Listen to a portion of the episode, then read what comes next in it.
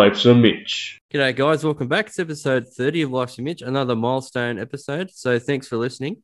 And uh, this is my first hosted virtual three way. Oof, it's going to get hot and steamy up in here. So a few weeks ago, by the time this would have aired, these gentlemen and I um, collaborated on their project. And uh, so without further ado, I'll get them to introduce themselves, their potty, and uh, how they got started on their on their awesome project because I can't do it justice. It's better coming from better from the horse's mouths themselves. So, gentlemen, if you could uh, please uh, you know be gentle in our three way and uh, introduce yourselves, it'd be fantastic. Ty, do you want to go first so we don't have any awkward speaking over the top of each other? Look, we're going to have that anyway. We've Oh, got it's definitely going to 30s, happen, yes. 40 something episodes of us talking over each other already. So, yeah, so I'm Ty Gardner, and with me is my co host and editor and guy that basically runs our podcast of Don't Read the Comments. Yeah, I'm CJ. Um, yeah, I'm Ty's co-host on Don't Read the Comments, and um, it's a little project that we cooked up last year during lockdown. We were one of, I assume, about a million podcasts that decided to to get going. Podcasting, we've decided, is the new. We should start a bar thing that. You know, Yeah. middle-aged white guys decide that they need to do while they're drunk, but It's During lockdown. smoking meat. yeah, yeah, that or home brewing. Um, Uh, but we were in lockdown, so we thought, you know, oh, this is a good opportunity to do this thing we'd kind of been talking about. And we'd also, uh, our creative collaboration that had been going on for 10 years in Hobart had come to a sad end uh, as I had fled to the sunny far north to Cairns. Um, so we were already separated even before the pandemic, and we were, I think, looking for an excuse to hang out and chat every week. Yeah, so it yeah, worked I, out de- quite well. I describe it to people who aren't going to judge me too badly as my excuse to hang out with CJ every week. The content Coded a little bit, It's Kind of like, oh yeah, just just CJ and I are just going to catch up via Zoom. Yeah. You know, whatever. Essentially, yeah. Well, I don't know about I don't know about you, but when the lockdown first happened and everyone was freaking out, didn't really know what was going on, I suddenly found myself inundated with Zoom calls. People got one, two weeks into it, and there was a lot of phone calls and a lot of Mm. Zoom calls, which was great for me because I'd already been up in Cairns on my own without a single contact, no friends, I had some No work furniture. colleagues. No furniture. I was sitting around in an empty house with absolutely nothing because all my furniture got stuck down in Tasmania. Um, my partner was stuck in Tassie. My dogs were stuck in Tassie.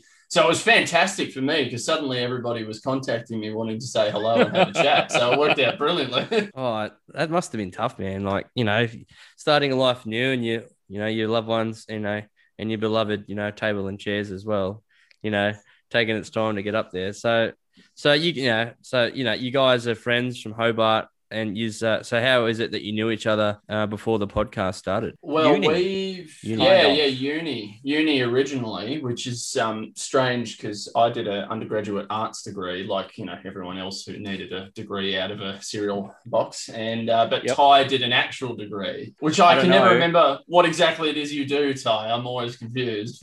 Bachelor of Science. yeah, so we were in like completely different fields, but we met doing theatre. We have a mutual love of, of theatre and film and acting and directing. And uh, so we met uh, doing that. And we've been doing shows and, and various different projects for, God, over 10 years, I think, before That's I cool. finally ran away. That's good. It's, it's, so I've, I've got a background in theatre acting and I was a, um, I, I, my my acting reel is still on YouTube to this day. One of the most embarrassing things that's ever seen the light of day. I'm young, hip with hair, skinny. Fantastic. I need that link. I'll send it to you, and it is just like you look at me going, "Oh, you grew into that? Oh, yuck!" well, I would I would direct you when it comes to embarrassing film projects. I would direct you to a project that Ty and I worked on many years ago, which was a Tasmanian adaptation of Shakespeare's Oh. Macbeth. And I would direct you to it for some incredibly embarrassing acting from the two of us, but it's never seen the light of day It- at this stage. yeah. It's still in You a vault somewhere. You know, the fact that you've mentioned it now means that your listeners are probably going to want to see at least a little snippet of it. There, there was a, I believe, a 15 minute trailer sizzle reel sort of thing released of it. And if you look very carefully, you can see Ty and I attacking each other and not, not Ty and I attacking each other, yeah. but Ty and I on one side of a battle attacking Ty and I on the other side of a battle because they ran out of, they ran out of extras on the second day and we had to uh. sort of just keep swapping hats. they ran out of extras on on the first day. They wanted 100 extras, and I think charitably they got 30 on Yeah. the mm-hmm. first day. Then half those people went, "Oh fuck this! I'm not driving down a whoop whoop again to stand around in the sun all day." So they didn't come back. So they tried to make two armies out of 15 people. And there are a whole heap of close up shots that they just didn't do the day before for some unknown reason. So be like, oh shit, Blur Blur's not here. You over there, you're his height. Put on that helmet and just stand there. It's fine. Sounds like Yeah. the absolute standard of Australian film has gone up tenfold. Uh, yeah, yeah, it's it's drastically improved. They should they, they film like HBO TV series in Hobart now. Who'd have thought? Yeah. If by tenfold you mean the amount of times CJ and I appear in one scene as different characters, then yeah, definitely, definitely an improvement. so, well, you know, I want to delve in more into that like acting real story, and I do want to see snippets of it. Um, but my unofficial claim to fame is that the acting reel that I had, uh, plus with a little bit of stage production show, you know, I was uh, in year two. I was uh, Rudolph, and we did our musical of Rudolph the Red-Nosed Reindeer, and Nice, uh, nice. absolutely crushed it. Yeah. I um, Classic, classic starting point. it was like stop, drop, and roll, Mitchy, you're on fire, champ. And you get, you know, My when you- first role was playing the. I think I played the third advisor in a nativity production, and I um, would have been in like grade eight. And I remember everyone laughing at me because I was wearing a sarong as part of my costume. That's what my parents gave me as part of my costume, which looking back on it was perfectly fucking appropriate for the role.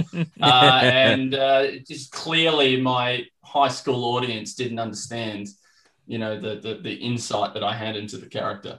they were like, bro, that's so wrong. But um, tish, I'm sorry, that's horrendous. But uh, It was know, quick though. It was quick. That's it's all about said. timing. that's what she said. Um, so yeah, I um that acting reel I did made me an extra on Home and Away, and um, nice. cool. we, all, all I did all day was sit in the diner, ate chicken sandwiches, and drank strawberry milk, and I spoke to some Zimbabwe backpackers in the background all day. It's fucking awesome. Nice. Fantastic. Yeah, yeah. Well, uh, they did the um, Tasmania shot a TV series called The Kettering Incident a few years back, Mm. a few years back, uh, of which I was not involved, but um, they were very keen on my like '90s Camry for set dressing. So I think that ended up getting a bit more video time than than I did. Well, that's the thing about Camrys. I'm pretty sure that's Latin for never die. I don't know, but like people in my family have had like have had them, you know, in multiple generations of them, and they've just never died. You can take them out the bush four before driving just about, and you'll still get home and safe in one piece. How It's good? a reliable car. It's a reliable car. Replaced it. It was when, when when I first started university driving around Hobart because I was from a smaller country town that was a bit of the way out. And I was driving around Hobart, the big city, you know, t- kind of a bit confused about where I was. And I would always see Camrys. And then at some stage in the early 2000s, the university car of choice turned from a Camry to a Subaru Outback, of which I also had one. So I, I don't know what it is now, but I'm sure there's some bucket of bolts that everybody wants to get. Yeah. Stop, stop, Let's- drop, and roll, Tasmania. You guys are on fire. Well, on that note, CJ, you had a couple of Camrys, didn't you? I did. Yeah, I had and two, I remember yeah. that you had that blue one where we we were away up north for uh for an acting festival and we're driving it back. I say we, you were driving it back, and um Yes, because famously Ty doesn't drive. famously I don't have a driver's license. Um, but it it it Do you hear that? That's the sound of the bus you just threw him under. yeah, At every Look, opportunity. he's good at that one. And this is where I'd normally brought up bring up that when I was a, about to learn to drive, he destroyed my car. Um, That's true. But we're, yeah. we're, these are some old wounds that we're just really picking at the scabs of here. what did you do this to his car? oh, I just drove it a couple of times. Didn't check if it had any coolant in the radiator. You know. And Yeah, I'd, I'd bought this shit box from an old flatmate. So I was like, okay, I'm 23 now. I'm I'm seven years past due on this one, and um, I bought it because she was moving to um, uh, Canada, and then she had to come back unexpectedly. She was like, "Hey Ty, can I borrow the car for a bit? I know you aren't driving it yet." And I was like, "Yeah, sure, no worries. I'm really busy." And so she drove it for a while, and then I got it back, and then CJ drove it for a while because his presumably Camry had died or something. None of them did the things you're supposed to do when you when you own a car, like look at the oil and shit like that, and I blew it up. Yeah, I blew it up. And not Yeah. only did I blow it up, but then I, I I left the immediate area, and I think Ty got stuck with the bill of having it towed. Yeah, I had to pay fifty bucks for someone to come and take that shit heap away. If that's not a if that's not a fuck you moment, I don't know what is. I couldn't even sell it for scrap. But what I was saying was, we were driving one of C. CJ was driving one of his Mazdas back, in it, I'm pretty sure, caught fire. Uh, that that yeah. Yeah, it did. The uh, the uh, timing belt. Oh no, no, sorry, the air conditioning belt caught on fire. Yeah. I was Yeah. driving through Hobart after a four hour drive and just smoke starts billowing out of the car. Yeah, no, it was good. Those were the sorts of fun times that we used to have in our, you know, vehicles that were easily older than we were at the time. That's one. That's one of those next generation uh, heaters. It uh, not only Yeah. heats, but it also almost spontaneously combusts as well. Well, I never had Re- air conditioning in that car ever again. Uh, really, that that heater was an overachiever, if nothing was. else. It was ahead of its time.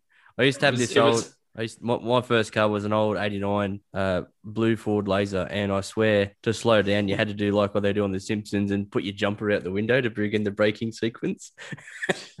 I don't know. Speaking of braking, I mean, we're getting off onto some pretty weird tangents here, but I, I assume this hasn't happened to you, Ty, because it's not really your your area of um, of experience. But I um I have a recurring dream of driving the car and and putting the foot on the brake, and it's not working. Like I'm pushing harder and harder on the brake. I don't know what that means. I don't I don't know if that if that's an erectile dysfunction thing or some sort of intimacy issue that's going on. I've got no idea, but uh, I'm sure my psychologist would be able to unpack it with me. You know, If- if you- if you went from that thought, that action to that thought, and man, are, are you doing it wrong? I don't know. Maybe I am. Maybe it's my subconscious mind telling me that something's afoot. I don't know. Nice of you to join us again, Ty. so, uh, front seat Yeah. style is apparently a thing there and up there in Queensland. They're just getting it done. Just pumping that brake. That's all it is. so, gentlemen, I love these stories of ours. This is awesome. So, tell us more about. Don't read the comments. So, you know, you told us about how it started, how, but the but where did the idea come from to sort of troll the internet, find some cool content, and just make it funny as? I've listened to, you know, five or six of the episodes and dead set in tears, absolute tears of laughter. That's very kind. Um, Far more start? kind than anyone else who's listened. So thank Yeah. you. I think I don't know. I think I had I had the name before I had anything else. I think I had the title. Um, and I don't know. It's always struck me. We, we, we've ended up going in more of a comedy road with it, and we probably could have been more serious about it. And we do occasionally delve into Hmm. some serious critique. I just, when we were thinking about doing the project, and I've been thinking about it for a little while, I thought the amount of crazy bullshit that I come across on Facebook or Twitter or whatever that somebody's just posted the most random piece of of commentary. And I thought most of the time when you find the unusual gem, it's you just sort of sit there and go, what was this person thinking? Where did this come from? Like how did they come to this opinion or why did they think that this piece of spam that they posted on here was going to work or play with anyone? Hmm. So I think it's mostly just an opportunity for us to find some really random things and, and speculate Yeah. aimlessly about what where this came from and, and who posted it. Yeah, I think what I like about the format that we've got going is one, like you said, we sort of are mostly comedy, but we do do the occasional deep dives into things. Is that while there are a lot of other media out there that's basically just trawling Reddit and repackaging it, um, I think we put a lot of effort into the um, uh, interpretation. We discuss it at length. There's sort of commentary and comedy and everything laid on top. It's not just here's a funny post. Let's move on to the next one. Sort of shtick. Fair enough. Does um the, off the top of your head, does anything like memorable come to mind as your favorite, or at least one of your favorite threads you've seen, or one of your favorite bits of content so far? There's there's two um, that I that oh my goodness made me laugh so much when we recorded them, and both of them are from um, well a very very long uh, term friend of ours. And also uh, another shorter term friend who's who's Ty's partner, um, who I think really really early on in the in the piece, Ty's partner um, provided us with the insight into the wonderful world of Yeti uh, erotica. Yeah, the Yeti porn. That- yeah, which spun off into a much bigger thing as it turned out because there was this whole scandal about an American politician who'd been writing this stuff, and it was there was just so much stuff going on. And uh, there was another episode with a, a really dear friend of ours who's been friends with Ty for much longer than, than me, but um, whose name is Eva, who's an incredibly, uh, uh, an amazing, talented, brilliant woman who I can't believe we've managed to get onto our ridiculous podcast twice. yeah. And she and Ty did a dramatic reading of a of a of an exchange of an unsolicited sort of um, a, a sexual uh, uh, come on from a from a guy, Mm. and it was the most ridiculous thing that I've ever heard. But just the two of them reading the exchange with such seriousness was it was the I did I had nothing while they were reading that I had no contribution to it. I just wet myself. It was the, the funniest thing I've ever listened to. Yeah, I remember that one being particularly difficult to keep a straight face on. Um, but I I sort of like again, so talking about the spectrum of the stuff that we talk about, like um, in one of our um, in some of our early episodes, I think one we we we talked about um, an alien ovipositor, Shit, It's- yeah. What the fuck? which is just that? the the crookest, rankest. It's basically an alien dick oviposity dildo thing oh, for lack of a better phrase, that inserts gelatinous eggs into you. And it's super fucked. It's super. Don't look it up. It's awful. It's horrid.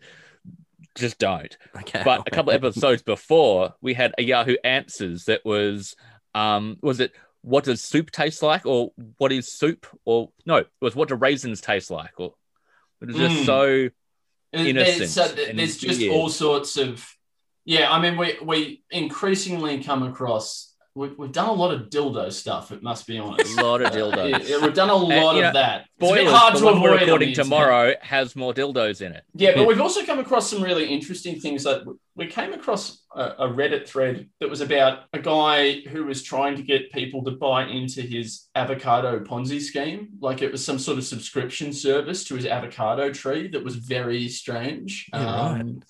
Some guy who was trying to get people to invest in his soup tubes enterprise, where he wanted like instead of just having pipes of water that delivered water through your tap, he wanted to do it with soup. Um, so yeah, the internet is a weird and wonderful world. That it is. I um so going on the the world of threads and comments and Reddit. Someone not long after the episode of um Mastermind when it aired and then started tagging um Donald Faison Zach Braff in it. Someone made a Reddit thread of me and in the now it's it's well known that I have a massive head. I mean the um the amount of memory it's going to take just to record this video is insane just capturing my head talking. Um so um, there- there's a camera angle. It's not appealing. of me just sitting there in my onesie, which is about three sizes too small, and um, it shines up at my head, my big bald head. And the the Reddit thread comment was Megamind on Mastermind, which is which, if you're not familiar, that that Megamind uh, animated show, uh, animated cartoon movie is like of a guy of an alien guy who's ridiculously smart, and he's got a massive head, a massive bald blue head. Yeah. And Mm. um, needless to say, I'm not a I'm not a Megamind. I'm my head was in fact that shiny that they had to put concealer on it because I have the same problem with my nose, mate. It's all good. Yeah. I was just It's like that that onesie is spectacular though. it um it, it it's worth its weight in gold. It um Yeah. it uh it cost me seventy dollars and as it arrived from the US I thought I better just wash it to make sure in case of like any traces of COVID and stuff. So I'm thinking, hmm, I will get it out with a pair of tongs, which I did that. Put it straight in a in a tub just to sort of like clean it first. I stupidly used bleach. When I pulled it out, it was a little bit faded. So one, I'm a stupid Yeah. idiot. Two, I think I shrunk it. And three, it got me and I think I got I got it on the it got me on the the um fake doctor's real friends. Um, yeah, I saw. That's great. That's a great pickup. Yeah, that's amazing. So it and it took me to number one on the leisure category on Apple Play for a week, Nice. and number three on Spotify. Humble brag. yeah. So uh, That's awesome. for any aspiring podcasters out there, you know, get a onesie that's too small. and shave your head. You know, That's what that's what we've been doing wrong this whole time, Ty. Yeah. Clearly, I, that's I think what's wrong with our program. I think it goes to show though, like th- that example you've just given there. What I like about our podcast, what I like about uh, going through the internet, is that there's something for everyone. Like that's it's Hmm. what's so fascinating, and I think we try really hard. I don't want to make it sound like we give it more thought than we actually do because we, we don't. But We're talking bare minimum. Bare Yeah, minimum, bare to minimum. get the show on. but but I think we're pretty good at not um, kink shaming people. I think we're pretty Hmm. good at not like mocking people for whatever it is they happen to be in. The people we get stuck into are the people who who, who attack other people. I think Yeah. is where where we really get stuck into. Yeah, if, if if someone's being an asshole online, we'll get stuck into them. But if it's a post about you know somebody really enjoying I don't know chocolate casts of their own asshole, then it's it's not hurting anyone. And it's a bit Whatever makes you strange, but whatever works for you, go nuts. Yeah. You know, and there, there is something for everyone. And it's it's the nice thing about podcasting more generally is that particularly with niche podcasts, of which you know we're definitely a really niche podcast. We don't have a big listenership, but what I like about it is we have a listener in France who's listened to every episode we've done since the first Mm. episode. We have a listener in Germany who started listening to us about a month ago and has gone back and worked their way through the whole back catalogue over the last couple of weeks. So somewhere, what the wonderful thing about the internet is that somewhere, somehow, someone is into your thing. You're going to find Yeah. someone else who likes what you like or can understand your perspective. That's the nice part of the internet. The internet's got a lot of fucking awful parts to it, but that's a nice bit. And I think that's um, that's what I like to talk about on our pod, yeah. as well as a ton of stuff about dildos. yeah. Yeah. You're absolutely right, though. I mean, yeah, the idea about this was to, you know, share people's stories and Mm. just talking about like to hear, to actually hear that how much it means to you both that you, you know, you how passionate you were. You, when you mentioned the listener that's from Germany and France, both your faces lit up, you know, Yeah. and it's got to be, it's got to be super humbling. Like I've got some, I've had some people on the fa- on the so there's a fake doctors real friends um, Facebook page that someone tagged me on as well. And random people just messaged me on Insta and Facebook. Hey man, actually, I'll, can I read one out to you that I got? yeah, Yeah, you know, please. So this gentleman was from Texas, named Aaron Felt. Hey brother, I'm a friend from Texas. We have we have spoken before, which he messaged me about a few days before. Thank you for Mm. episode eight. I myself am a single father, and over the last three years, have developed a drinking problem because of stress and whatever, etc., etc. In the last few weeks, you just being a regular working class man like me, having a go at something you're passionate about, has caused me to get us to kick myself in the ass. And I'm going to my first AA meeting this evening. Just want you to know that how much your program means to me. And I'm like, holy cow, I did not know what to say to that. Yeah. And I, what yeah. what did you say to that? Oh, That's big. I just said, wow. I just said, that's very humbling. And if I've helped you in any way, um, keep going, man. You're on, you're on the way to something awesome. And, and I hope, I hope at some point we can chat and, and see how you're going. Like, I, I don't know, do know what to say, but when you get feedback from strangers, Hmm. um, Well, you ne- you never know the impact that you have on other people, and this is the like we're, we're from Ty and I are from a, a theatre background, so we're used to performing in front of an audience, and if you're on a good night, you you can tell that you're having an impact. They're either laughing if you're doing a comedy, or they're on the edge of the seat and they're leaning in and they're listening to you if you're doing a drama or something. But with a podcast, it's on it's that on steroids um, you know, you're throwing it out to the entire world. And yeah, you are, you've got no idea who's going to listen to it. And for whatever reason, they're going to respond to it and it's going to have an impact on them. And that's an amazing story that Yeah. without thinking about it, without trying, you've had an impact on somebody else. It's, yeah, it's great. because like you were saying cj with our french listener and and i we've we've i think we've got several downloads from a lot of countries by now we're we're Mm. still fairly small but i remember our our french listener in in particular and it's going to be really weird at any point if our french listener realizes that we call them our, our french listener and we sort of follow our data to see if they've downloaded the episode yet and weird shit like that. And I'm sorry, French listener, if you ever find that out because that's weird. But I remember them in particular because like we said we we started it mostly just to hang out and so all of our listeners were kind of like friends and family who felt obliged to listen to our first couple of episodes and I remember I didn't feel obliged to stick around after the first couple didn't feel of obliged to stick around, but that's okay. There's only there's only so much your family can listen to you talking about dildos for an hour. Um, and I understand that. But I remember the French list in particular because they were our first regular foreign Mm. listener. We definitely didn't know. Yeah, they were definitely the first person that we knew. We don't know this person, and this person's listening every week, and that's you know it's great. It's it's fantastic for whatever reason. I don't know what, but that person likes what we do, and it's fantastic. And they download it like pretty quickly within you know a few hours of it going live. So I don't know. I don't know what I don't know what we're doing, but I'm glad that somebody's enjoying it. Oh, that's awesome to hear. Like, it's nice to hear that you know fellow collaborators, you know, like yourselves, um, you know, are, are doing well. Like, uh, it actually, that's the reason like you do this. It's because like I enjoy hearing people's success, and it's lucky that you had the name of the podcast picked out because it sounds like it was going down to the dildo hour of power by the sound of things. we didn't know that at the time, be. but in retrospect, we could rename it. Yeah. Yeah. If we had have thought about it for more than half a second, we could have realized sort of the um, logical progression of okay, podcast about stuff on the internet. The funniest stuff is the crook shit. The crook shit tends to be weird dildos that insert things into you. And we could have just cut out some steps. and the new name. Hopefully, would we can get some sponsorship at some point. Uh, the new name would be "Don't Read the Packaging." yeah, well, yeah. Well, that's awesome. So, have you got? So you got some interesting content coming up. You got any? Uh, got any like little little snippets or treats for us as to what you've been working on? Um, what do we have coming up, Ty? You've Well, um, sent we're me a few recording- interesting bits.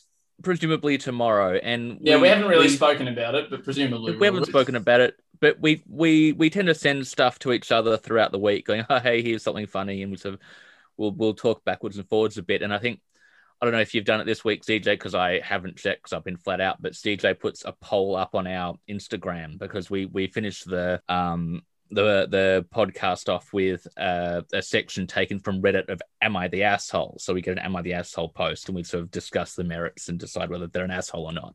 Yep. Um, and CJ puts a couple of choices up on our Instagram, and you can vote for which one you want to hear. Yeah. Yeah, I, I I haven't actually. That would have been a great plug if I'd have bothered to do that this week. Yeah. haven't. well, fuck. Uh, we're going to talk about the one oh god, what was it? I sent it to you. Oh, I've already forgotten. But I've got a great post about dildos that have Trump's head on it. So you know, yeah, going back to the well. on on brand.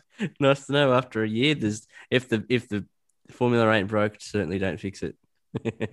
Yeah, well, some people are enjoying it. France, in particular. and what about the audio content? Hi. Oh, hello. no, I'm sorry. That was that was very cheesy. So, you know, Ty's so shocked he's frozen. Um, a moment stopped in time. I um so released it's it, so you release your episodes every you record on Saturday, release them every Monday. Is that right? yeah, Yep. Yep. pretty consistently. Yeah, unless something, unless one of us has got a show on, um, or you know something crops up that that takes up a bit of time, we're usually pretty consistent on a Monday release. Yeah, Hmm. nice. Well, gentlemen, so just like a, a, a section in your show, this this uh, podcast really has the one consistent thing. Um, whereas obviously it's storytelling, but every episode, I like to get the guests to come on, have a good whinge, wine, sook, however you relate to it. And I was wondering, CJ and Ty, would you guys like to have a bitchy with Mitchy this week?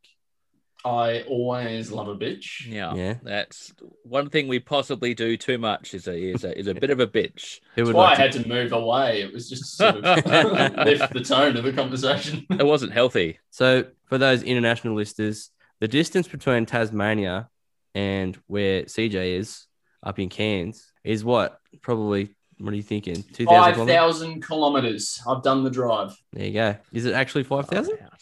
Pretty close to. Yeah. Wow, I yeah. didn't- From My, yeah. So, Tasmania is its own little island on the south of Australia. Then, obviously, Cairns is on the mainland. But um, I didn't realize it was so far myself. I, was, I thought it was more closer to to three thousand. But there you go. So Yeah. five thousand kilometers, you know, and um, good stuff. So who would like to go first? Who would like to have a good old whinge this week first? Well, CJ's pointing to me.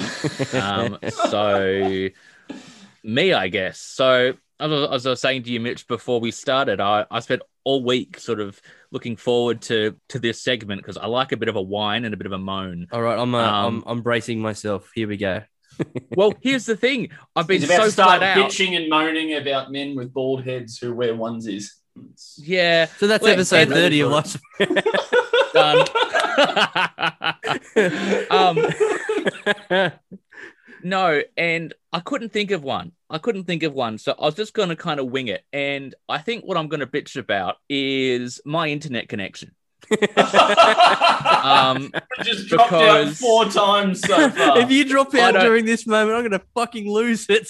yeah, we have in this house a renownedly bad connection. I think there's there's a um there's like a bad something up the road where apparently our street is infamous for its awful internet connection, and then whatever fucking bullshit that our government did to our NBN network has just fucked it further.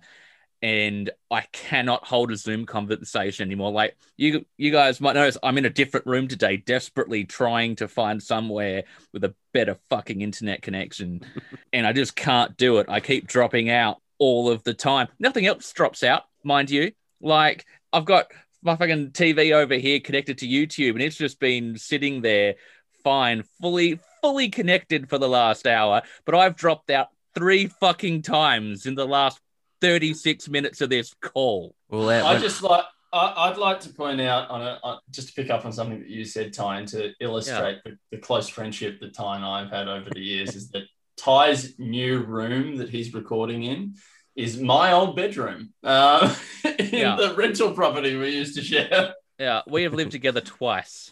I recognise that door. Yeah, that's weird slanty roof. so uh, well, uh, well, I'll dig- I'll digress there for a second. So, what was Ty like as a as a roommate, and what was CJ like as a roommate? This is cool. I would like to speak for both of us, Ty, and Yeah. don't rub your hands together in glee. Oh, he's because just I like- would The dinner's on. I'm gonna roast you, champion. Yeah, I would say that I was a pretty piss poor roommate for a big chunk of the time that we were living Yep. together, and Ty was a pretty good roommate. Um, yeah, I, I wasn't much chop in the first few years. Uh, there's there's one particular that there are two things that you used to do that I found I still find very funny to this day. Was I remember you like cooked a big meal and then packed up and went to visit your family for a month. And without, without washing anything. yeah, and our flatmate Dave and I left your dishes for a whole month. oh, waiting for you to come back. Um, or, or I remember there was a stretch of about a month where, so when I was living with CJ, um, I was doing a PhD in microbiology. So, and particularly food safety was my area. And CJ would cook things and then he'd leave it out overnight on the bench. And in the morning, he'd go, Ty, is this chicken I cooked last night okay to eat? It's been out all night. I'll go, no, CJ, put it in the bin. And he'll get a big forkful of it. And while maintaining eye contact with me, eat a forkful and tell me it tasted fine before putting it in the fridge. That's that sounds similar to how I was raised. It's like, Mom, I was a, I have a seven, seven or eight year old kid. Mom, there's a fly in my drink. I'll just drink around it. Yeah, that's fine. That's fine. See, I'm surprised Chicken Ty, on, on the bench? No. Ty hasn't regaled the story of when he once made the terrible mistake of telling uh, myself and, and our other roommate at the time that he wasn't a fan of Phil Collins. So, particularly a portable speaker under his bed and then started blasting um, in the air tonight or whatever that song is at, at, at And- about two o'clock in the morning. and now I want the listener to pause for a second because when CJ says portable speaker, you're probably thinking of one of those small boom speakers. This was a column speaker. It had to be plugged in. Right. This was a mains power speaker, and I slotted it under my bed and waited for a minute. It'd be about the point where I'm drifting off to sleep before cranking fucking Phil Collins. I, I remember like bolting out of bed and like ripping the curtains off my window, going, "They're those fuckers are outside my window," and just staring out into black emptiness and going, "What the fuck? fuck you bastards!" yeah, good times. Good times. So, of all things, Phil Collins, and uh, you you you you didn't like Phil Collins then. Now you have a hatred for Phil Collins. So Um, only when CJ's around. He's very fond of him now that I don't live in Hobart. Uh, well, so just well, one that sounds like a like that sounds almost like a sitcom. That sounds awesome, but like It was a lot of fun. quite a microbiology sort of related question. Is it the zone of the how bacteria can grow? Is it somewhere between five degrees and sixty degrees is the danger zone as they call it, or is that about right? Um, most stuff, most bacteria will sort of start putting the brakes on around eight degrees and start dying over like 40. Okay, so, so anything on the bench, room temperature, except down there in Hobart where it's generally minus thirty thousand degrees. yeah, Um, like to be fair to see today, we were living in Mount Nelson, a particularly cold area of Hobart. So Yeah, it was basically froze all the time. refrigerated. it's so cold, even the internet freezes. no, it was so cold we didn't have internet at that house. Yeah. Was, we didn't have it. No, I remember we tried for years to get internet to that place. And I know this is making Hobart sound like a backwards hole. And this particular cul-de-sac was. Because we couldn't get internet because there were no like Telstra ports for it.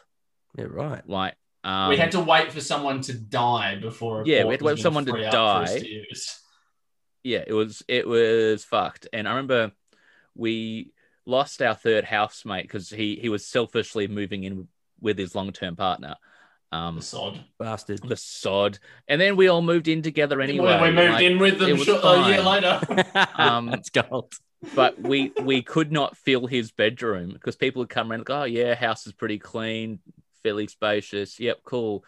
How much internet do you get? And we go, "Mm, what's none. And then we never hear from them again. It's like a um, coyote like cloud off into the distance, roadrunner, bam, out of there. Where'd you go? Where, where'd you go? I, I love this section. It's always tangents and bitching. I love it. Yeah, in fact, in fact, just to, just to keep the bitching going, one of the guys that came to look at the flat um, ended up living with these guys in the other house, and he was only supposed to be there for two months while I was overseas, and then I came back and we couldn't get rid of them. yeah, that was Uh, the, It took um, months Revolving living door. in my of, grandparents' sunroom. was it nice? Yeah, a sunroom. Didn't know they well were. in so- Well, Tasmania. it's Hobart, sun- so take that with a with a grain of salt. Fair enough. Well, that's that, sir. That is quite the solid bitch, and we uh we tangented, and that was awesome. How that was how good. Ty off to a flying like start, and he soapbox. didn't freeze. How good. He's got it covered. Yeah, he got through the whole thing without a break. Nice. How about you, CJ? Um, look, to be honest, if we'd have done this recording about four hours ago, I probably would have had plenty to bitch about because I was only just knocking off. Um, fortunately for me, I, I'm feeling quite grateful and pretty happy at the moment. Uh, I, I'm usually Ty knows this. I'm I'm one to very happily bitch for quite some time, but He's a sour, sour man. yeah, but you, you've caught me in the odd window where I'm feeling pretty optimistic. My usual course of bitchiness, and I think it's a good one because everyone can relate, is is the topic of work. Yeah. Fire away. Because I don't know about everyone, but I, I look at our recording and and we're about, you know, we're a group of guys about the same age. We do fairly different jobs. We're from fairly different backgrounds. And I'm confident in saying that we are all dissatisfied with our jobs. and I don't know anyone my age who loves their job. And everyone I know now, I've got to the age where people aren't doing, they're not doing casual work anymore. We're not doing just whatever to make money.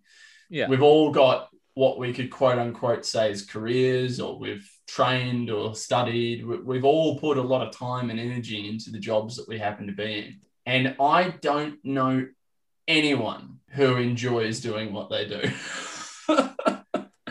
and it's it's an internal source of frustration to me to be doing a job that I uh, had very high hopes for once, but I spend most of my time at my workplace going, I could literally be doing anything else right now and probably be happier doing it.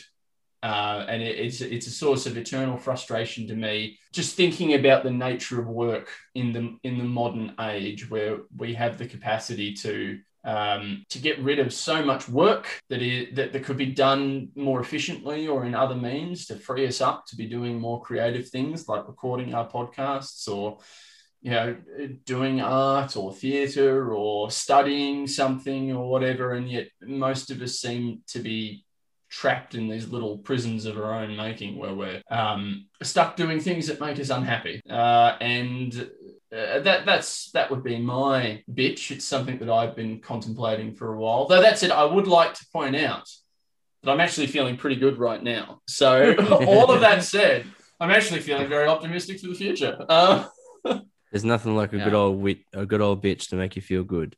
But no, yeah, I, I get especially you, about work. I get what you're saying though, because like I refer to it as people on autopilot. They go work, Mm. work, sleep, work, sleep, work, sleep, weep, repeat, and it's the same.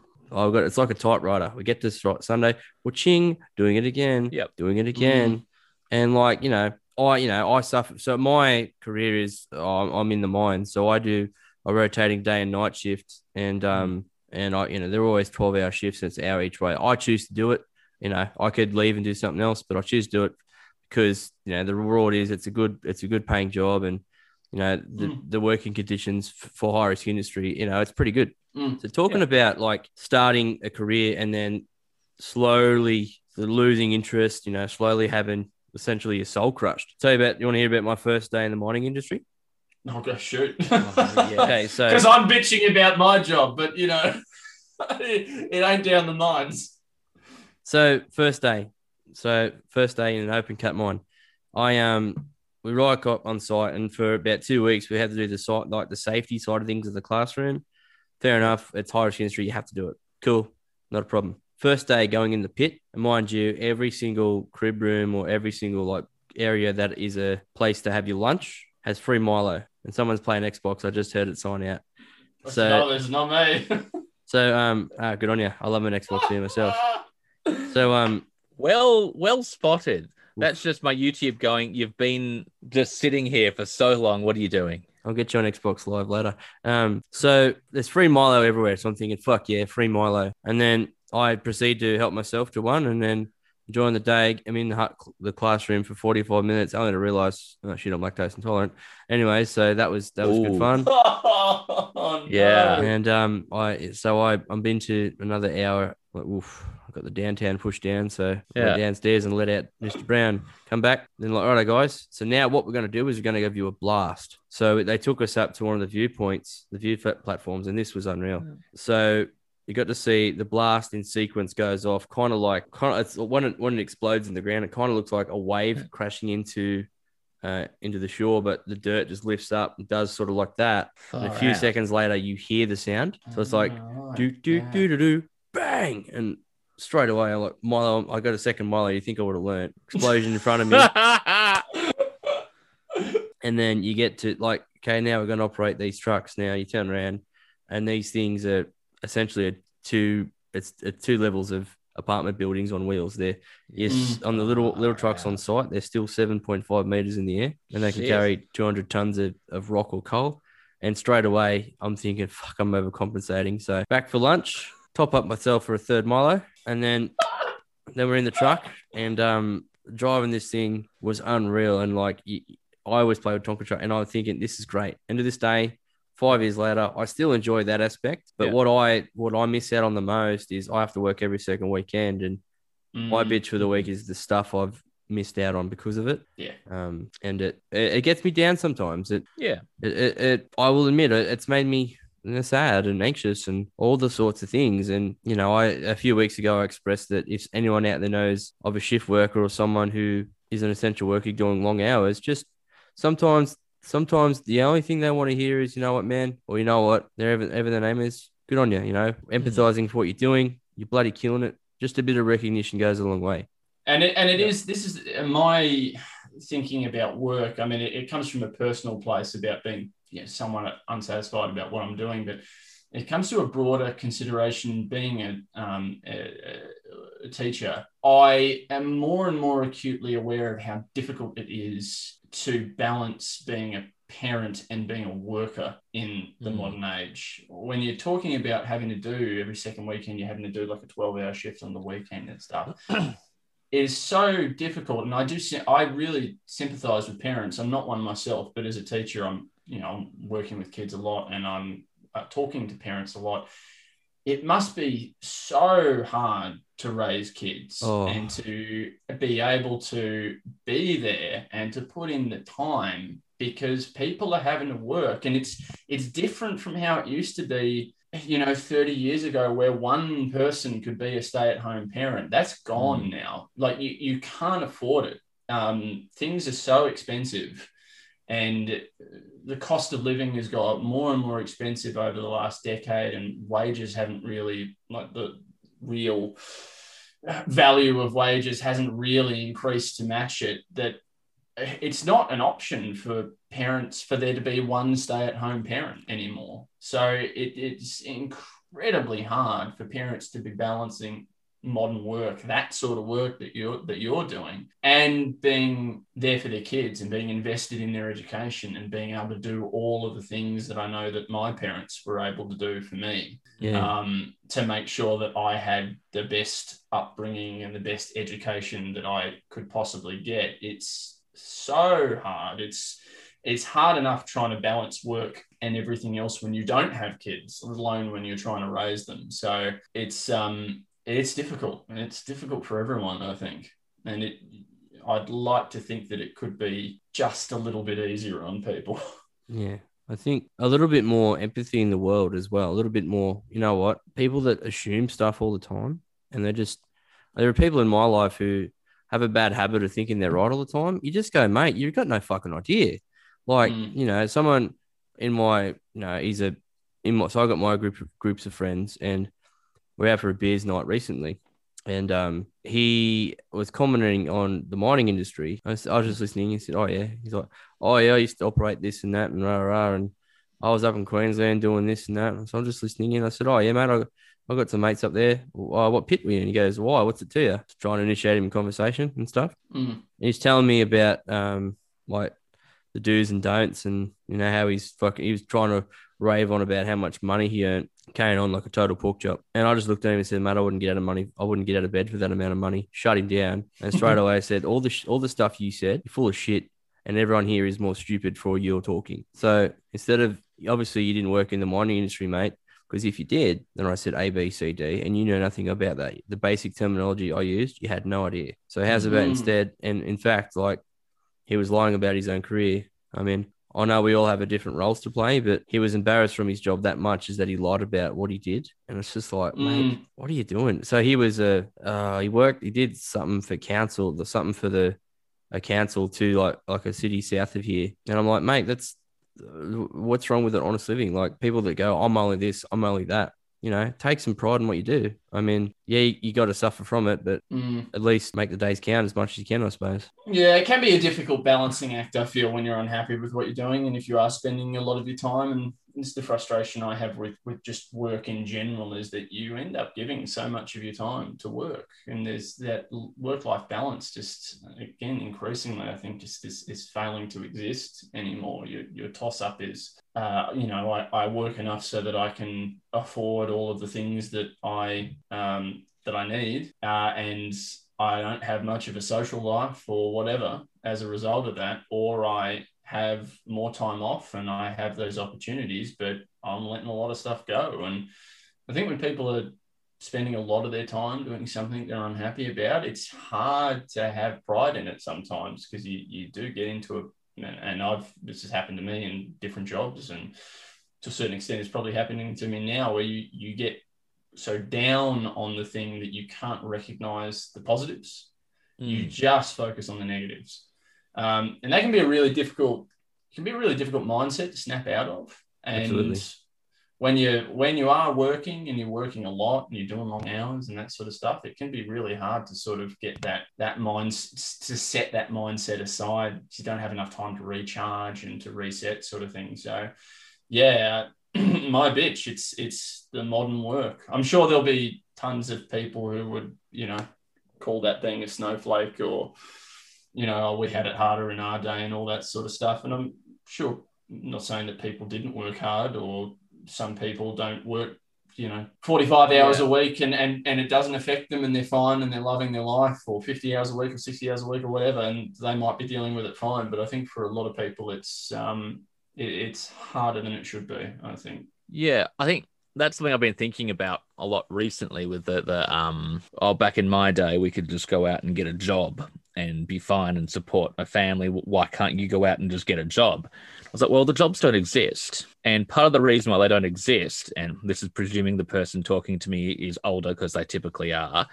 the jobs don't exist because a you're still working you haven't retired mm. and your your parents generation would have retired by now so the whole chain would have moved up or someone in your generation was responsible for automating everything my mm. level mm. so what you're really doing is you're going well why can't you get a job when there are no jobs you can do. Like like looking even at at sort of my level like i said before i'm i'm, I'm a scientist although I, I work in education i don't work in science.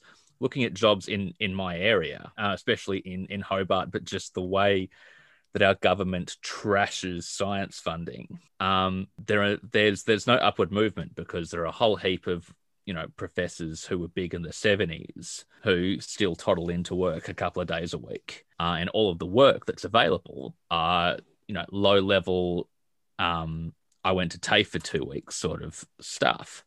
And there's no there's there's nothing that anyone's actually qualified for anymore. So we've got all these very qualified people scrabbling for very very base level jobs that the universities don't want to fund at all. Like so we had we've had a um when I was still working in in the lab, we had a whole heap of people who basically were the people that made the lab function and they couldn't get um, contracts for more than two months. So I remember there's this is one one particular woman who was the one person there who knew everything, and she was a single mum who couldn't get you know more than a month ahead contracts, and so the whole situation's just completely fucked. Absolutely.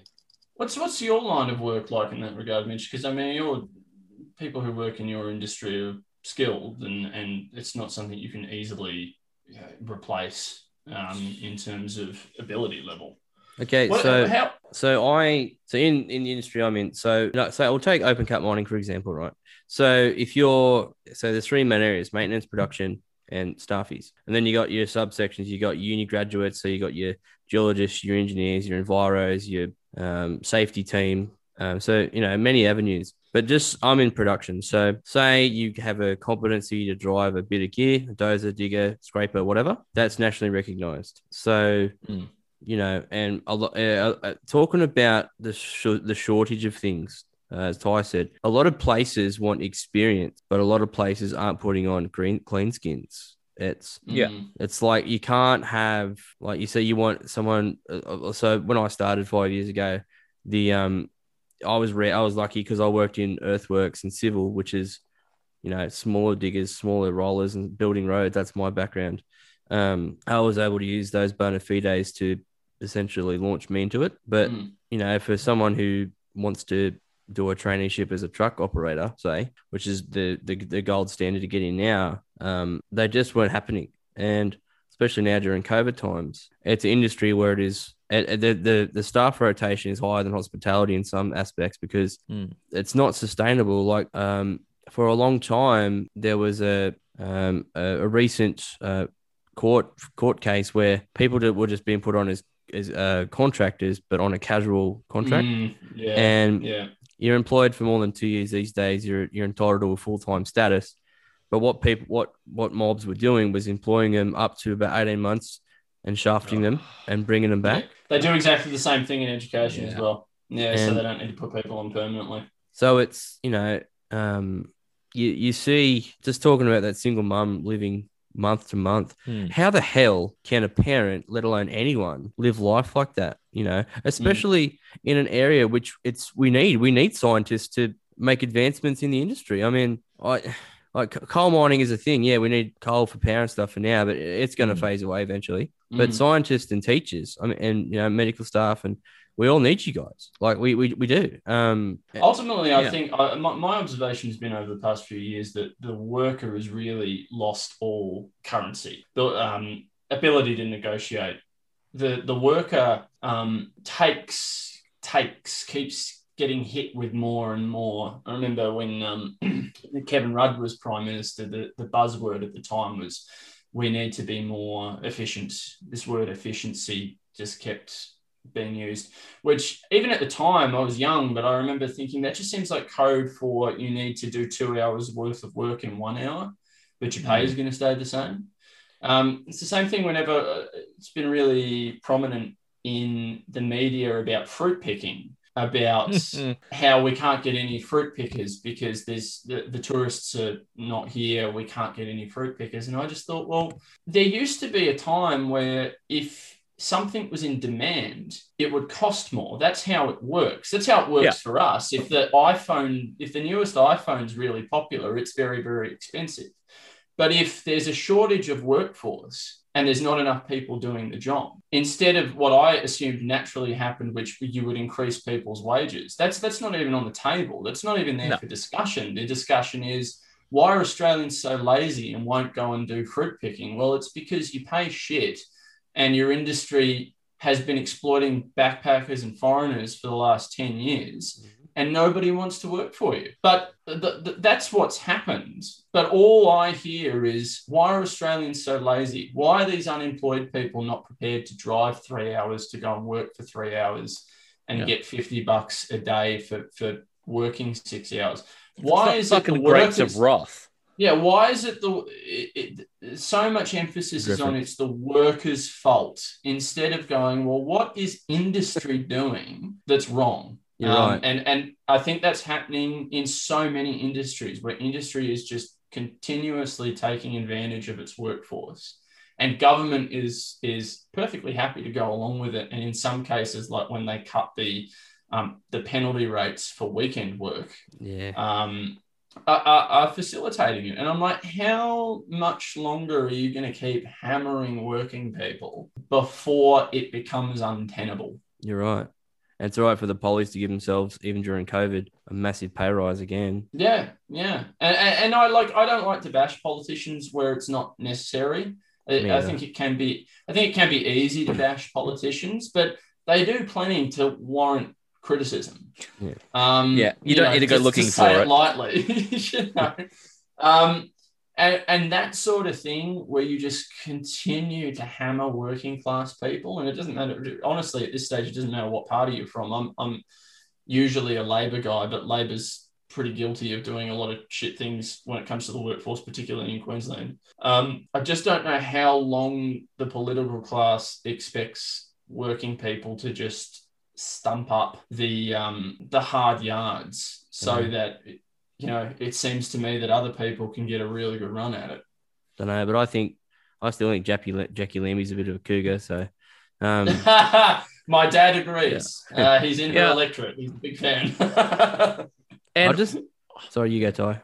That's right. I find Jackie Lambie really interesting because I found her quite detestable when she was part of um oh was The it Palmer the Clive United Palmer? Party. Yeah. Um, what did you see but- those memes of Clive Parmigiana getting around? that was unreal. yeah, but um, I think she's she's done something which I haven't seen many politicians do, where she's clearly learnt things.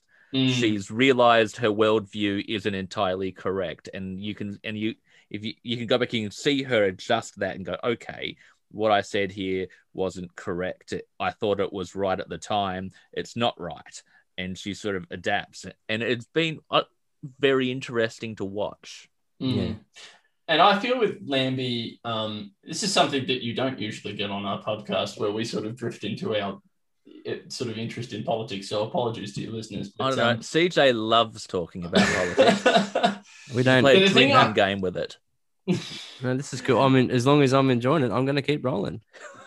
The thing I find interesting, and, and I think we've definitely seen it over the last 10 years or so, uh, with politicians to a lesser extent, Lambie, but you see, quote unquote, the fringe candidate become more and more popular, sometimes to the extent that it doesn't make sense. So in, in Australia's case, uh, we mentioned she was she was originally part of Clive Palmer's party. Clive Par- Palmer is not a friend of the working man. He's just not. He he has a track record of screwing over his workers. Um, he has a track record of, of running businesses into the ground. He's uh, you know a millionaire who's who's looking out for himself. And yet, when the majority of people in their working conditions are so desperate Hmm. for some sort of change, they're willing to listen to anyone who pr- even pretends that they hear what they're saying. And I think to, to draw an even bigger comparison, eh, the the Trump phenomenon, the Boris Johnson phenomenon, anyone who's thinking rationally would not believe that those people have the interests of, of the working class at heart. No one looks at Donald Trump and goes, he's looking out for the little guy. You shouldn't if you're if you're thinking reasonably. But when people are so uh, are living paycheck to paycheck where they're under constant financial stress and just stress about everything else that's going on. When they're so time poor because they're having to work such long hours and you're so desperate for something to change and someone comes along and goes i hear you. I get what you're saying and i sympathize with what you're saying and i'm going to do something about it. You're going to go along with them. Even if logic and and 10 minutes worth of thought and listening to the person would would indicate probably this isn't the right guy but when someone comes and says i hear your problems and i'm going to fix them for you people go along with it and it would be Oh. just nice if mainstream politicians would say those things Yeah. and say hey we hear you and we know it's tough and we're going to try and do something about it and i don't hear that from mainstream politicians Yeah, I'll add an extra layer to that when it comes to the Trumps and the Boris Johnsons. It's it's not that we hear you; it's that we hear you, and don't worry, it's this other person's fault. Well, yeah, and there there is a degree of that. There is a degree of of it's not your fault. It's but that's that's the that's the art though, because whose fault is it really? It's it's the people who are speaking to you. It's their Yeah. fault. It's the rich guy who's who's screwing you over. It's their fault. But this is the genius of certain political movements and political classes is that you can so easily in people's in uh, the electorate or the working classes desperation you can so easily turn their frustration onto a minority group which is something I've never understood in this country about, say, the frustration about um, immigration and uh, you know immigrants are coming to take my job. It's a very legitimate concern to be worried about your job. But if you think the guy who's come over from Pakistan who doesn't speak English is going to take your job, either you're not very good at your job or your workplace is happy to exploit people who are who are vulnerable and are probably going to work for less money than you. They're going to exploit them over you, and Break- then your problems not the other person; it's the workplace. There's definitely a break in the system here on Life's a Mitch. We tackle all all the topics. So Yeah, sorry, we've hijacked Yeah. your podcast to talk about like Marxist theory. I think This has been we're terrible lefties with CJ and Ty. this is the part that you cut out. You just send this to us. We'll use it on our podcast. that's all going in. No one will notice. But the one thing, the two things I wanted to touch on there is, I, Yeah. per- personally for me, politics, I'm not left or right uh, sided. I just vote for what I believe is right for me. Simple as that. I'm not Mm. going to delve into Yeah. it. Yep. And I'm, I. I, I appreciate That's the fair. fact that you you have an opinion, and that's great. That's why we're here. Um, one thing I wanted to talk to you about in regards to the, the start of your bitching section was hearing comments like, I'm afraid he's going to take my job. Mate, fuck off. You're a fat, useless idiot who doesn't get off his ass from the pub. Of course, someone's Mm. going to take it. You're lucky to have it yourself, Mm. you loser. Yeah. Two, yeah, um, two, like, and there is um, def- there's an entitlement to that as Yeah. well. You know, the entitlement to work because I Yeah. was born here, I'm entitled to piss off. The right person for Mm. the job will get it. If there's a doctor coming over from Pakistan who's higher Yeah. Yeah. educated than you, I know who I'm hiring. And Absolutely. two, great. like comments like, "Oh, back in my day, we used to have this." Mate, fuck off. If I was back in your day, I'd have the same issues as you. But the Yeah, fact is, Back in the day, we had polio. Fuck Yeah. off. Like- that's right. Fucking polio. But like as as time and technology and things progress, of course things are going to be different.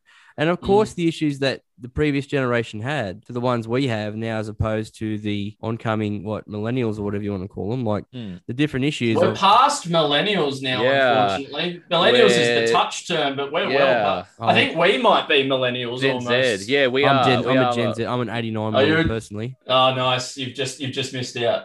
yeah. So I think, Yeah. I think, um, but you know, so every generation has its uh, its things. You know, like you had the the lost generation with the war. You had the Mm. baby boomers who had the struggling of like it, really high house prices and really high pre like interest rates. You had Gen X who had to come in and and fix up all the fuck ups from the baby boomers having to have higher interest rates and you know less jobs on the like less job like sorry higher job unemployment. Then you onto us who we had to incept things like oh fuck I don't know um you know as Well, technology just- was progressing things were just, changing just so yeah, just just think about in our lifetimes. Now, like we haven't sat through a world war, so I'll give them, I'll give previous generations that we haven't done that. But just think about the fucking crazy shit that has happened in our lifetime. September 11 completely changed the game, and for I know for COVID? COVID, COVID Yep, a, a, glo- a global financial crisis yeah. that was unprecedented since before. Uh, uh, you know, the, the last worst example of that was the Great Depression.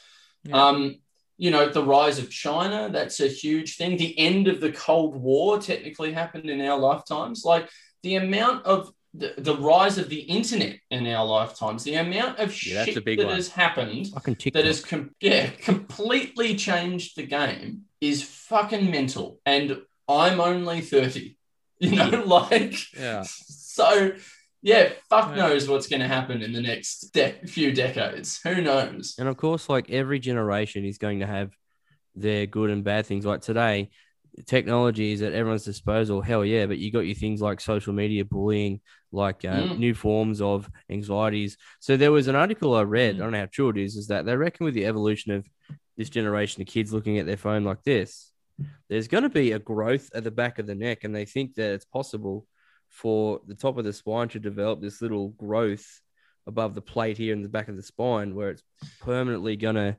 hinder people's abilities to look up correctly and re- therefore reduce Yeah. their mobility. Don't know how true that is. If I can find the link, I'll send it to you.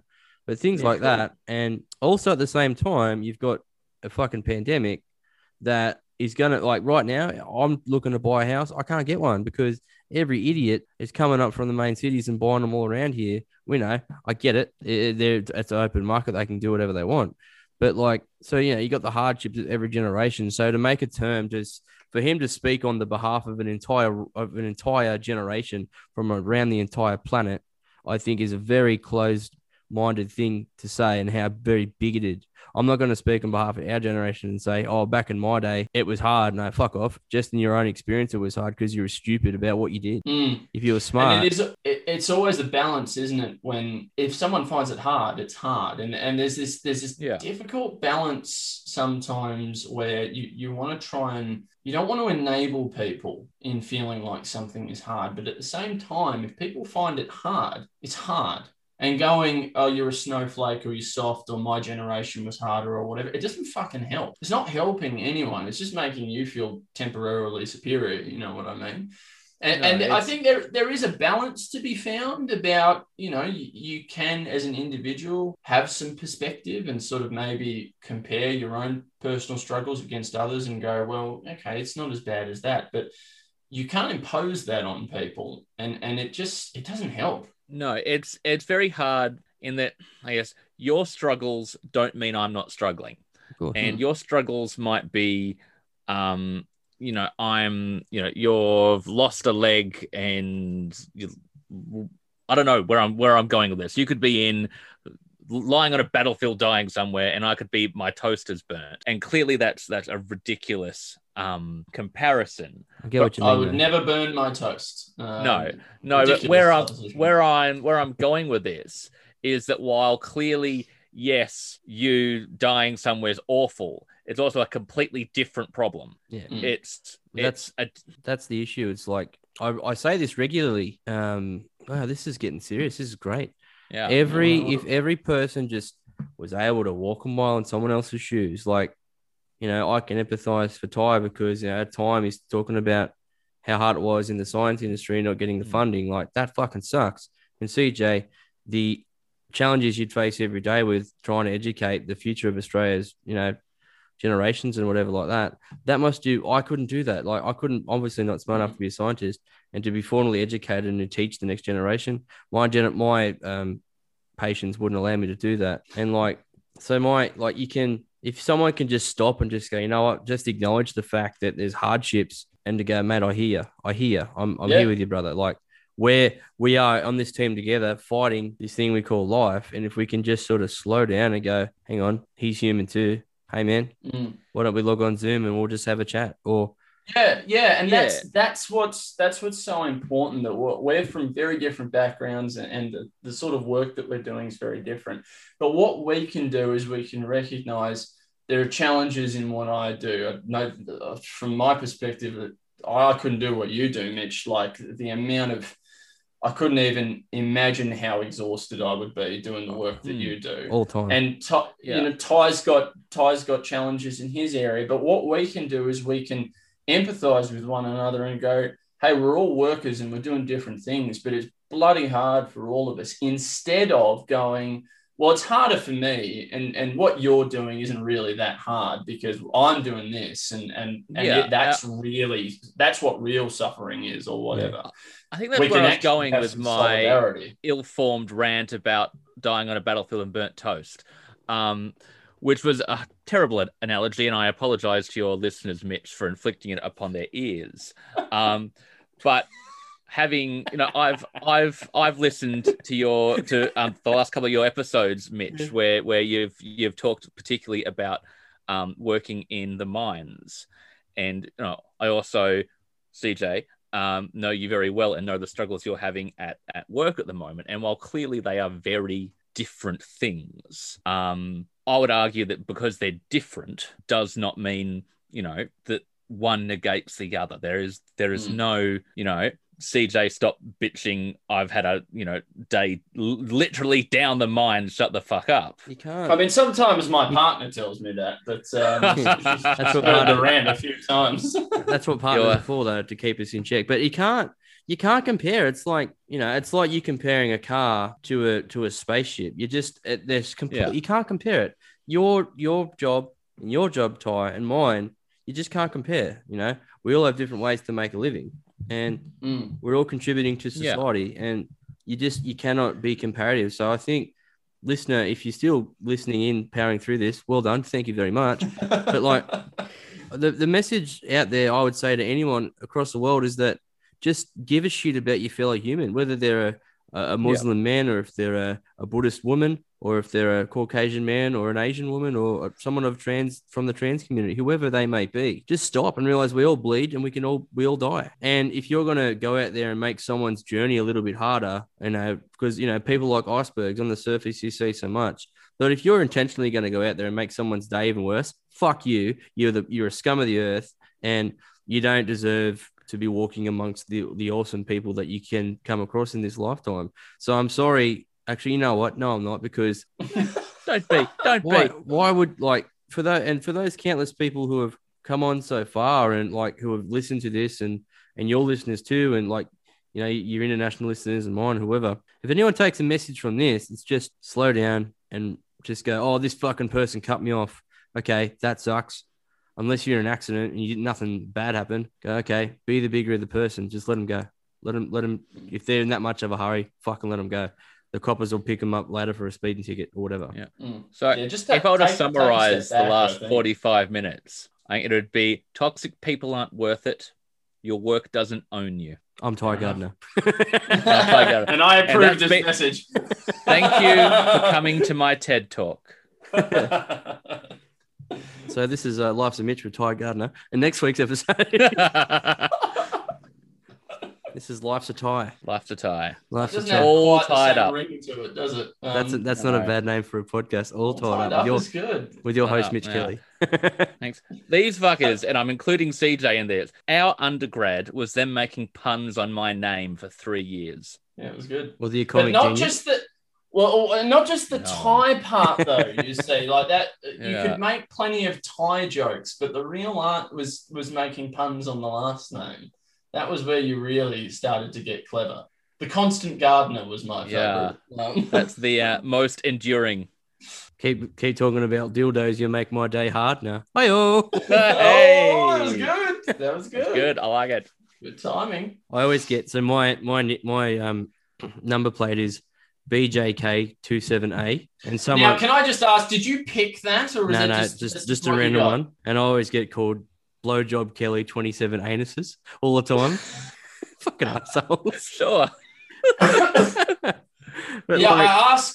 I ask because customize. I don't know about where, where you are, mate, but uh, customized number plates are a big thing up in Cairns. well, I think it's cheap. because car theft is such a thing, so it's a bit easier to Ah. identify if your car's been stolen. Oh, see. With me, everyone around here drives a shopping trolley, so I think I'm all set. Um, but no, if anyone wants to steal this soccer mum car, last trade in value was worth over a thousand bucks. So I don't think it's going very far. But um, yeah. So I'll start to wrap things up there. So, gentlemen, when people go over and listen to your podcast, where can they find you? And um, what services do you offer? And do you have any socials, or where can people contact the show? we are all over the place. I'm, I'm pretty confident in saying we're on any platform of choice that you like to get your podcast from. I think we've, we've, we've pretty much got them all covered now. Uh, socials, we're, we're, we're on Facebook. You can hit us up on there. We don't read the comments podcast on Facebook. We're DRTC podcast uh, at G. No, we're not. We're DRTC podcast on Instagram and Twitter. And we're don't Yep. read the comments podcast at gmail.com. If you want to flick us an email, if you see some crook shit that Yeah. people have posted on the internet, take a screenshot and send it to us. And I can guarantee you we're going to talk about it. And Yeah. um, all the I- correct spelling will be in the bio. Sorry, Ty, what were you saying? Yeah, that's right. So I enjoyed that because normally CJ makes me do all of the socials. So I wanted to see if he could just riff them off. Also, I will say that there's actually another Don't Read the Comments podcast out there. Same Oh, name. there's there's We definitely have not read them. more than one. there's Um, a few. We are we are the one with the yellow graphic that says Yeah. CJ and Ty on it. We're the most active. If you come across the a most don't the comments that hasn't been updated since 2018, it's not us. They've had the scene message. You haven't seen it for three years. Yeah. Dad went out for a loaf of bread and didn't read the comments and come back. But uh, gentlemen, it's been an absolute pleasure. Um, It's, Yeah. it's been a We had it all. Thank We had- so much. we had political talk, we had origin stories, we had comedy, we had a good old bitch, and all the while I still look like this. So win-win. Megamind I out. think woo, we got it covered. We got it covered. Right. Yeah. Thank you for having us, Mitch. Yeah, And, um, great. So yeah, it's um if you want to go back and listen to our collaboration in Don't Read the Comments, I believe it was episode 44 from memory. Yes, I That believe sounds so. right. but I'll leave a link for that and stuff below. Um, but yeah, that's another episode of Life's a Mitch podcast. See, there's also a di- there's also um similar for me. There's there's a podcast called Life's a Mitch, and there's mine. It's Life's a Mitch podcast. So it's like, well, if you if you are kind enough to type in the extra seven or eight characters, then I appreciate that, guys. But yeah, as always, um, check us out on the socials, uh, Instagram, Facebook, Life's a Mitch podcast. Give us a like and uh, subscribe on and review, review on Apple, and um, catch us on the next one. And uh, that was a pretty pretty long three way, I must admit. So thanks again, guys, and I'll Got catch you your later. money's worth. Yeah.